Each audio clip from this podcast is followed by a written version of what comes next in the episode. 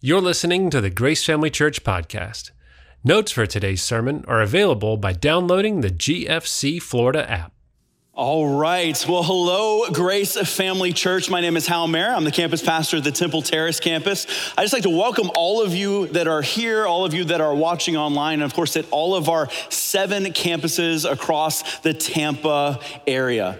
Guys, it's Christmas season, it's holiday season. I remember as a kid, I just loved this season. Not just the gifts, but just the being being around all the cousins, all the family, everybody. As a kid, I thrived on it. Like I thought it was incredibly fun. As a kid, if everyone was coming over, I was like, "Yay." And I think my parents were like, "Oh no." Like I just I just love that. And we used to always go to somebody else's house. We'd go to all these other people's houses. And then one year, one year, my dad's entire family came down to our house in South Florida for Christmas. And I was excited. I was like, my aunts and uncles are gonna be there. Everybody's gonna be focused on me. I was the oldest uh, cousin at the time. Like, it's gonna be this incredible time. Until I found out the amount of cleaning that apparently had to be done before the in laws come in town. And, if, and, it's a lot of cleaning apparently because there is a, my mom was a, she kept our house clean. Don't get me wrong, she kept our house clean. There's that, that level of clean. And then there was the level of clean if somebody came over for dinner. And then apparently there's the level of clean when the in laws come over. Some of you know what I'm talking about. Like my mom, we're cleaning everything. My mom's like, you need to clean the baseboards. I'm like, what are baseboards? She's like, they're the thing. I'm like, I didn't even know we had those. Do we need to clean them? I mean, we have to clean underneath the couch. We have to take off the pillows and clean underneath the pillows. We have to take the pillowcases off and clean those and dry them and then try to put them back on the pillows. Right? We, we are cleaning everywhere. We are pulling out the refrigerator and cleaning behind the refrigerator. And I'm so confused as a kid. I'm literally thinking at this point, I'm like, is my, is my grandma gonna come here with a checklist and grade my mother? I'm like, what is happening right here? Why do we need to clean so much? And I, I waited till after we got done cleaning because it would have been awful to ask while we were cleaning that question. I asked my mom, I'm like, why?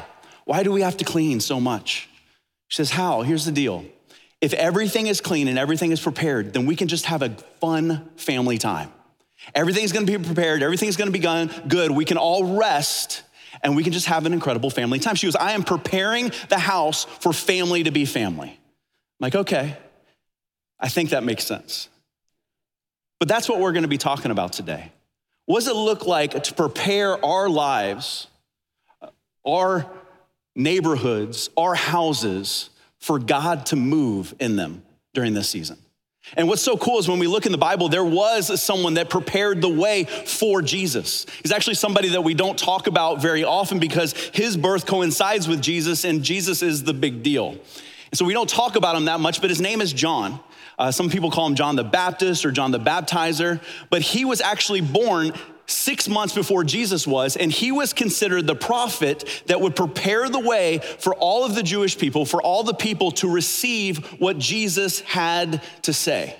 And what's so cool about the story is Mary's birth of Jesus, the, the miracle that happened there is not the only miracle that happened. It's not the only miracle birth that we even see in Luke chapter one. We actually see the birth of John as a miracle. You see, his parents were named Zachariah and Elizabeth. Zachariah and Elizabeth were older in age, it said. They were past the age of where you could have kids. Uh, on top of it, it says that Elizabeth was barren. Now, but it says that they were incredibly godly people. They loved God. They were righteous people, but they just had not been able to have a kid. And Zachariah was a priest.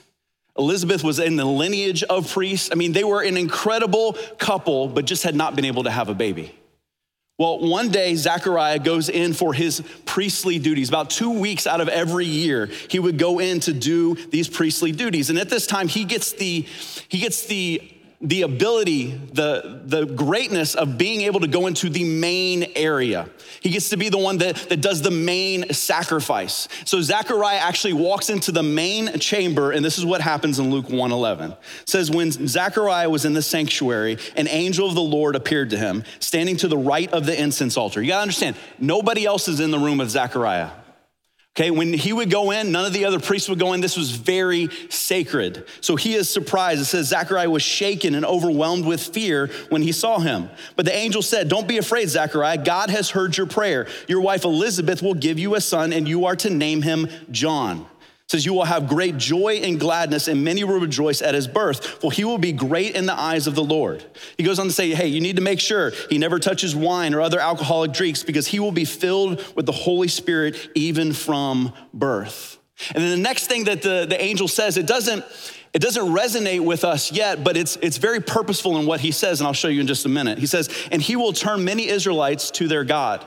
He will be a man with the spirit and the power of Elijah. Elijah was one of the Old Testament prophets. He will prepare the people for the coming of the Lord. He will turn the hearts of the fathers to their children, and he will cause those who are rebellious to accept the wisdom of the godly. Now, that last part to us doesn't mean much.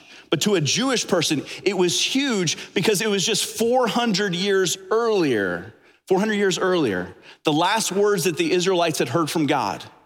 400 years ago, through the prophet Malachi, those exact words were spoken. If you go to Malachi 4, 5, and 6, he says this, he says, Look, I am sending you the prophet Elijah. What did the angels say? He's got the spirit of Elijah. For the great and dreadful day of the Lord arrives. His preaching will turn the hearts of the fathers to their children and the heart of the children to their fathers. What is Zechariah hearing in this moment? You guys got to understand how big this was. For 400 years, the Israelites hadn't heard from God. For 400 years, God had been silent. For 400 years, they're thinking, are we following the right guy? And then Zechariah goes into this sanctuary. He goes into this place, and this angel repeats back to him the words, the last words that they ever heard from God. He's telling Zechariah, I need you to understand, you're going to have a son, the Savior is coming, and your son is going to be the prophet that goes ahead of the Savior. Guys, this would be a lot to take in. This would be a lot to take in. And most of us probably wouldn't talk, but Zechariah has a response. in verse 18, we see his response. Says, Zechariah said to the angel, How can I be sure this will happen? I'm an old man now, and my wife is well along in years. He just got told he's gonna have the prophet that goes before Jesus, and he's going, Hey, um, Gabriel, right? Uh, I think you got the wrong priest. Uh, yeah, Tyler's coming in later. He's a younger guy. He's probably who you wanna talk to. You just found out you're gonna have the prophet that goes before Jesus, and he goes, I think you have the wrong guy.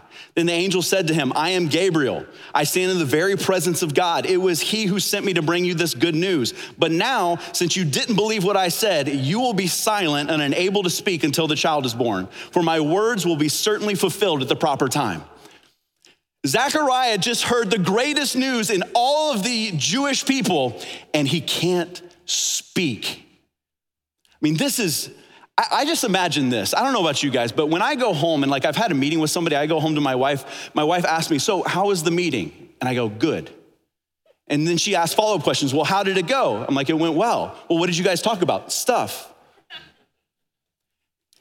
Imagine you just found out your older wife is about to give birth to the prophet that goes before Jesus. She's gonna be asking questions and you can't even say anything. Like, how do you explain that? Well, what was the angel wearing? What did he say? How did he react when you said that I was old? Why'd you even bring up that I was old? Why'd you even say that, Zechariah? Like, what was his response? What was his tone? What was going on in the moment? Uh, the entire time, Zechariah can't even speak, which maybe was a blessing. But he can't speak the entire time. Why? Why? Because he decided in that moment that he knew more than God that he knew better than God did. I mean, isn't it interesting in this moment? He gets this big news and he goes, Wait a second, I think you have the wrong guy. Guys, I, I gotta be honest, I think we do the same thing. I think we do the same thing. And if in this season, if we are going to prepare a place for God to move, we've got to do the same thing that Zechariah didn't do. We got to do this. We've got to stop telling God what he won't do. We've got to stop telling God what he won't do. You know, it's always been amazing to me the parameters that we'll put on God. Right? Like, like the parameters on it. Like, I believe you made the heavens and the earth. I believe you created everything, but I don't think you can save this relationship. I believe Jesus did all these miracles. I believe he turned water into wine. I believe he raised people from the dead. I believe he did all these things, but I don't think he can do this miracle. It's sad as Christians, I believe this, is that we, we draw lines in the sand, and we tend to draw lines in the sand not of where God's power ends, but where our faith ends. Because if we was off of God's power, there wouldn't even be a line. But we do that. We go before God, God, God, I don't think you, you can do this. I think you've got the wrong person.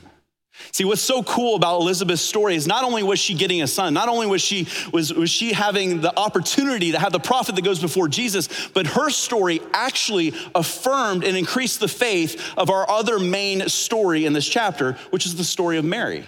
See, Mary has Gabriel come to her too.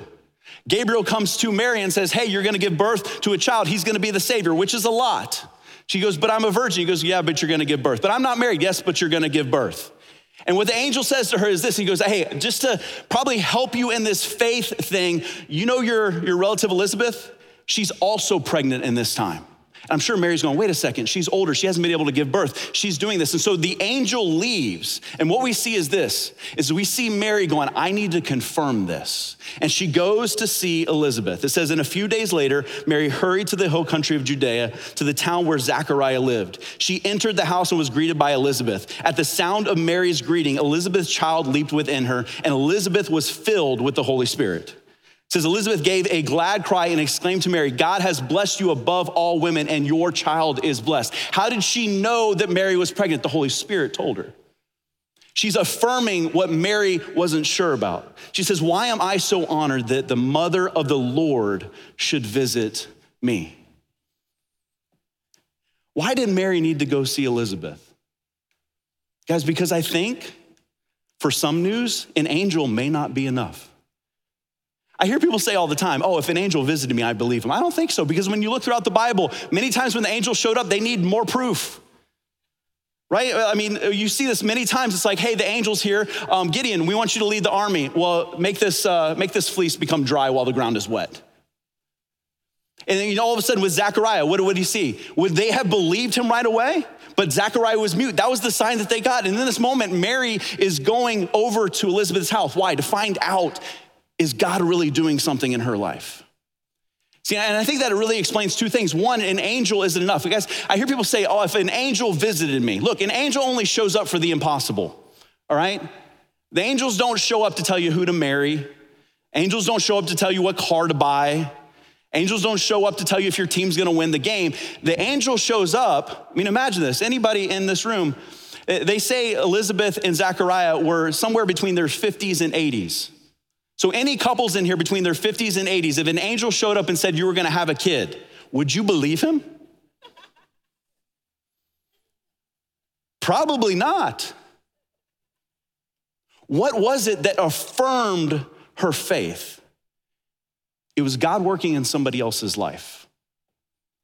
It was her seeing that God is doing something in somebody else's life. Guys, this is why we need other Christians around us. This is why we need other people around us. Is we need to hear of the good things God is doing in other people's lives because when it feels like he's silent in ours, we think he's not working and that's not true. He's still working. He's still moving forward. And in fact, our stories have a way of increasing other people's faith. And I've heard people say, but I feel like I'm bragging. Look, hear me on this. Telling your story isn't bragging, it's increasing the faith of those around you. Telling your story isn't bragging, it's increasing the faith of those around you. Guys, we need more stories, don't we? We need more testimonies of people that are following after God that are making it. I mean, we need more testimonies of marriages that are making it. We need more testimonies of marriages that have gone through the mud and are making on the other side. Not perfect marriages, but real marriages that are following after God. Why? Because there's people in this church, in this room, online, that don't think God can save their marriage. We need stories of kids coming back to parents, of, of parents finding their kids and bringing them back to God. Why? Because there's parents in this room thinking there's no chance. We need stories of people beating addictions, of leaning on God and leaning on others and getting through that. Why? Because we live in a world filled of addic- with addictions, and they no longer look like just the old drugs. There's so many things around us that we can put ahead of God. We need stories of people around us. Guys, your story may actually be the catalyst. It may actually be the catalyst for somebody taking another step in faith.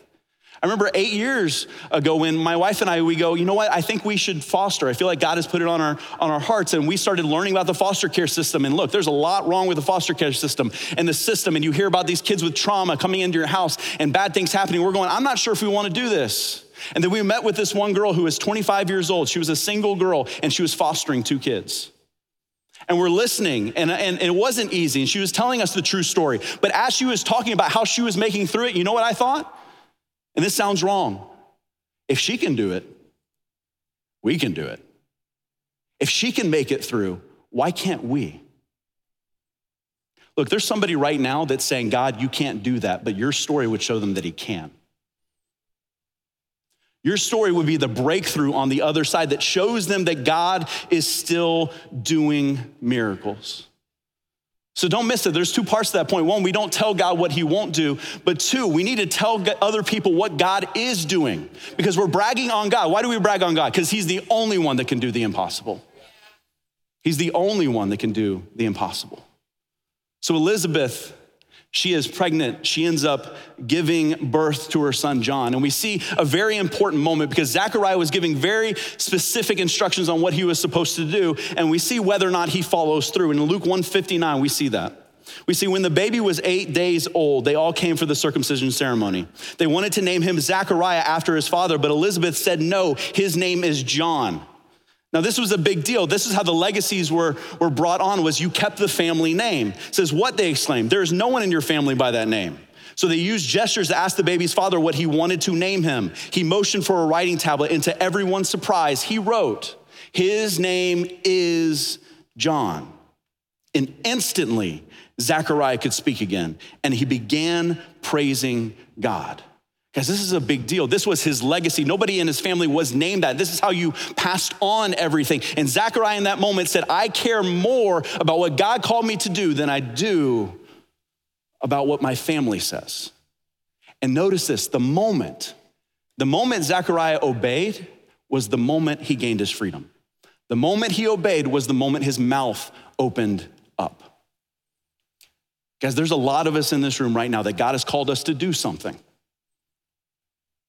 God has called us to move forward in something, and we aren't doing it. And we're wondering why he got why he stopped talking. It's because that's the way God works. God speaks, and if we don't move, he stops speaking. So, what do we need to do if we need to make sure we're ready for God to move? Here's what it is do what God has already told you to do. Do what God has already told you to do. And here's what I know I know everybody in this room probably right now knows exactly what I'm talking about. God has told you to get rid of that person in your life or bring that person back. God has told you to start that habit or get rid of that habit. God has asked you to take a step in faith, but it's scary to you and you don't want to do it, but you're sitting there going, Why isn't God speaking to me right now? Because He's already told you what to do. And we've chosen not to do it. Guys, the, the answer with Zechariah was the moment he obeyed was the moment his freedom was there. I, I kind of think of it this way. There's one week that we were dog sitting one of our friends' dogs. And what's great about our house is we have the best thing for dogs. We have a doggy door and a fence, backyard fence which allows the dog to, like, I, I think the most annoying part of a dog is having to take it on a walk just for it to go to the bathroom. I feel like we're serving the dog at that moment. Like, it just feels weird to me. So the doggy door works. Like, they go out, they do their business, they can do it. Like, you don't have to take them out for that. You don't have to take them out for a walk. You don't have to take them out so they can just bark at inanimate, inanimate objects. Like, they can just go do that themselves. Well, this dog, for some reason, though, didn't want to go through the doggy door. Scared to death of the doggy door. I'm like, this isn't gonna work. And so we take him to the doggy door. We open up the flap. We, we walk him through. He does fine. He won't walk back through. We, we push him through the flap and he won't walk back through. He just sits there and waits. He was afraid, scared to death of it. So when he had to go to the bathroom, this is what he would do. He'd literally go right up to the doggy door and whine. It's like, you are annoying. when all he had to do is get over that one fear and everything that a dog could want was available to him. So many things to sniff, so many places to go to the bathroom. All of it was there. Here's why I'm saying that. Some of you are sitting at the door right now. God's told you to walk through, and you're whimpering and going, God doesn't talk to me anymore. God doesn't use me anymore. He's like, walk through the door. Walk through the door. Because on the other side of that door is something way more. I know you're afraid of it. I know you're scared of what may happen on the other side. I know you're afraid of giving up what you have right now. But God promises what's on the other side of that door is better than where we're at right now. See, I love the way James says it in James 1:22. It says, "But don't just listen to God's word, you must do what it says. Otherwise, you are just fooling yourselves." Don't just listen to God's word, you have to do it. I mean, it, I think many times as churches, we get so used to just listening and hearing. And I hear people say, Well, I just want to hear some more preaching. I want you to go deeper. But have you done the things that we talked about last week? Like, have you gotten down to love God, love people? Because that takes a lifetime. Like, there's so many things for us to do. No, we don't need to learn more. We need to actually do what God has already called us to do. What does God ask you to do? For Zechariah, he needed to put aside what he wanted most, which was a lineage, and do what God had called him to do. And in that, he gained freedom. He gained freedom. See, God always puts a step in front of us. And it's that small step that if we can just move forward, he opens up a door of possibilities. See, guys, if we want God to come into this what he won't do, and we actually have to do what he's called us to do. And the last thing that I, I, see in this story actually happens at the end of this chapter, and, it, and, it's a weird verse for us. It makes sense to the Jewish people of the time, but when we read it, we're like, they just end the chapter like that? Like it doesn't make sense. And it's Luke 1, verse 80, and it says this It says, John grew up and became strong in spirit. That's fine. And then he lived in the wilderness until he began his public ministry to Israel. What? And it just says it so matter of fact, like, yes, it's a normal thing. He just lived in the wilderness. Like, why? It's like not until you understand what prophets would do in God's time that you understand why he did this. In fact, what God would have his prophets do many times is live out physically what they were telling everyone to do verbally. For example, Isaiah was one of the prophets. Uh, God wanted to show them what it looked like to have a shame come upon them. So he made Isaiah literally go around for three years, butt naked, talking about the, how much they needed to repent or shame would come upon them. Being a prophet doesn't sound like a fun deal. And so, what John was doing in this moment was he was living in the wilderness. Why was he living in the wilderness? He was separating himself from culture. He was going back to the basics. He was relying on God because the Jewish people had been taken over by the Romans. But not only had they been taken over by the Romans, they started to uh, take, come in. Their culture started to come in. They started doing the things that the Romans did, and they started accepting the gods that the Romans had. And they were Jewish only in practice, but not in the way they lived their lives. Which I think, if we're honest, and we look at our lives many times, especially as Christians in America, there's a lot of bumper stickers that say Christian, but very few that are living it out. See, what John is telling the Jewish people and what I'm telling us today, what we have to do is very just simple. We've got to live different. We've got to live different. I'm not saying we need to go into the wilderness and be like John. I know all the hunters in the room were like, deer season. He didn't even want the Jewish people to do that. No, what John was saying is, I need you to give up on what culture is offering and go back to what God has. When are we gonna stop believing as Christians that we can just take our old lives and slap a sticker of Jesus on top of it and call it Christianity? When are we going to realize that what culture is offering isn't good? I mean, what's crazy to me is when you look at culture and what culture is offering, you don't see anything good. Everything that's wrong is rising. Depression is rising. Anxiety is rising. Suicide is rising. Marriages are falling apart. Everybody's lives are falling apart. Yet society says, chase this happiness. I need you to understand something. The moment we chase society's happiness is the moment we mortgage our future joy. And I don't even get it because there's not even a person out there that we can look at and go, look, this is the person that we should be like, right? Because all the famous people are sad. I mean, even uh, the side, I think that people say, well, it's the money, chase after the money, and everything will be better. I think in the last what, three years, was it Elon Musk, Jeff Bezos, and Bill Gates, guys who have more money than anybody else should have, got divorced. Why? Because life is not about what the world has to offer, it's about so much more. God gives us the opportunity to do so much more, to have a life that stands out. I'll hear some people say, you know how, but if I really, really follow after God, I'm gonna come off a little bit weird. And I think that's okay. I think it's okay to be a little bit weird because normal isn't working. Normal isn't working. Normal's not leading us into lives that matter. Normal's not leading into, us, into relationships that matter, into marriages that work, into families that love each other. Normal's driving that apart. Like, when are we gonna get to the, to the side of understanding I can't chase that? And look, I'm not saying just you, uh, myself too. It creeps in, it starts to get in there. It looks so good in the beginning, but it always leads to more pain.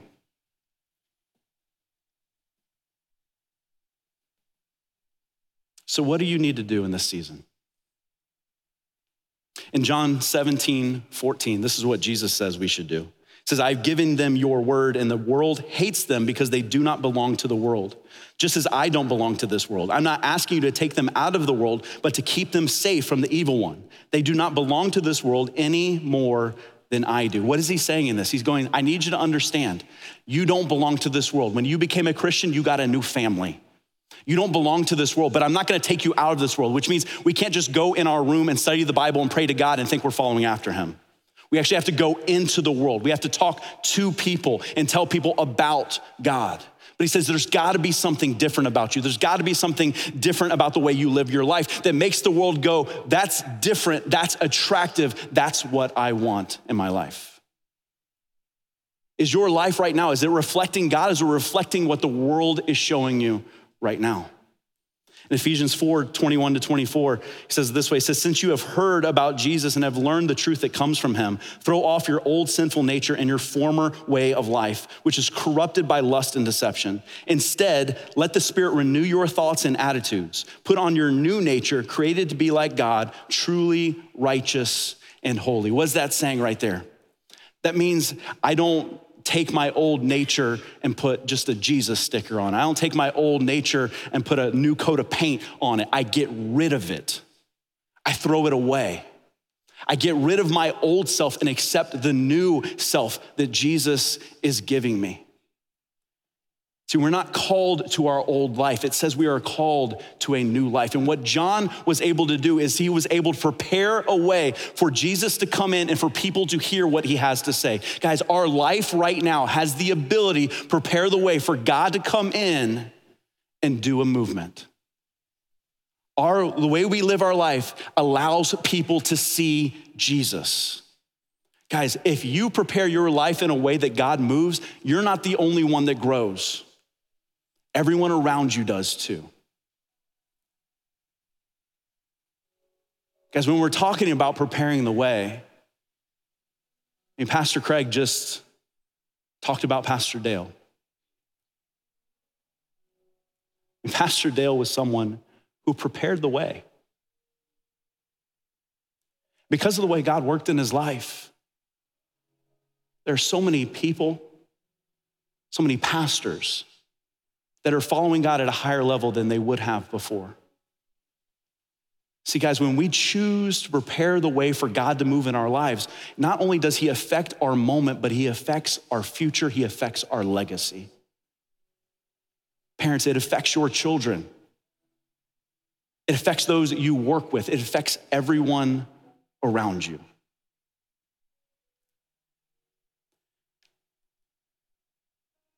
So, what's your next step? Is it that you just need to go, you know what? I'm not going to tell God he can't do it anymore. He can. Or maybe that thing that you know you're supposed to do, you take that step, however scary it may be, you take that step and you move forward. Or maybe you're going, you know what, Hal, you're right. There's nothing different about the way that I live. I don't know why I keep going after it, and I need God's help to move forward. But what is it? And some of you here may be going, that's great how you're talking about Pastor Dale. Like he started in ministry as a teenager. He, he did this for so long. I don't have the ability to do that. Like I've done too many wrong things for God to use me. And if you say that, I, I need you to understand, you don't understand God. You don't understand his grace and how badly he wants to use you to do more than what you thought. In fact, we know God loves us that much and He has that much grace because He says it over and over in the Bible. But not only that, He weaves it into the narrative of what we're reading here today. I mean, it's, a, it's so cool when you look deep into the story, when you look into the names of Zechariah and Elizabeth and John. See, Zechariah's name means God remembers. Guys, this is a big deal because why? 400 years. Israelites hadn't heard from God. 400 years, God was silent. Zechariah's name means God remembers. What does Elizabeth's name mean? God's oath. You put them together. God remembers his oath, God remembers his promise. God's going, I, I need you to understand if I promise it, it will happen.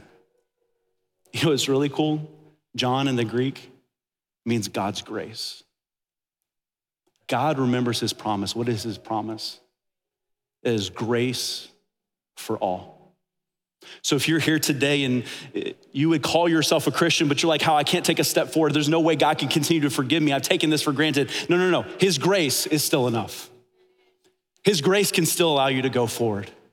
And for some of you, you're in here today, you've never even taken that first step. You've never taken that first step of giving your faith and having your faith in God and believing in Jesus and who He said He was. And taking that first step into God's family. You're going, How? His grace isn't enough for me. You don't know what I've done. It doesn't matter.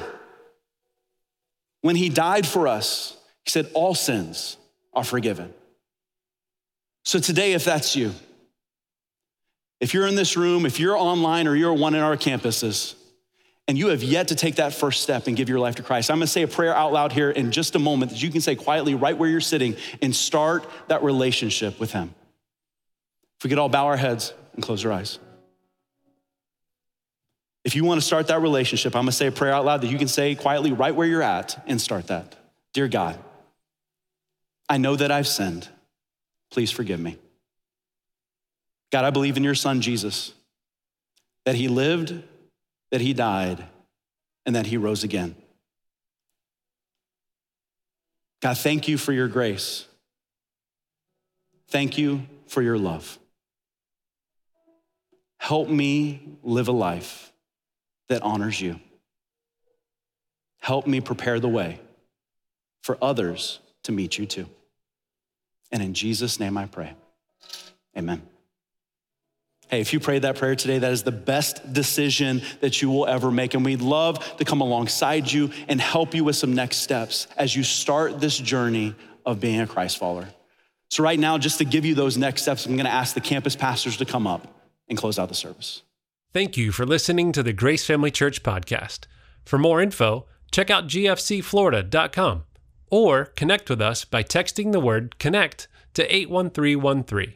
We look forward to meeting you at one of our locations soon.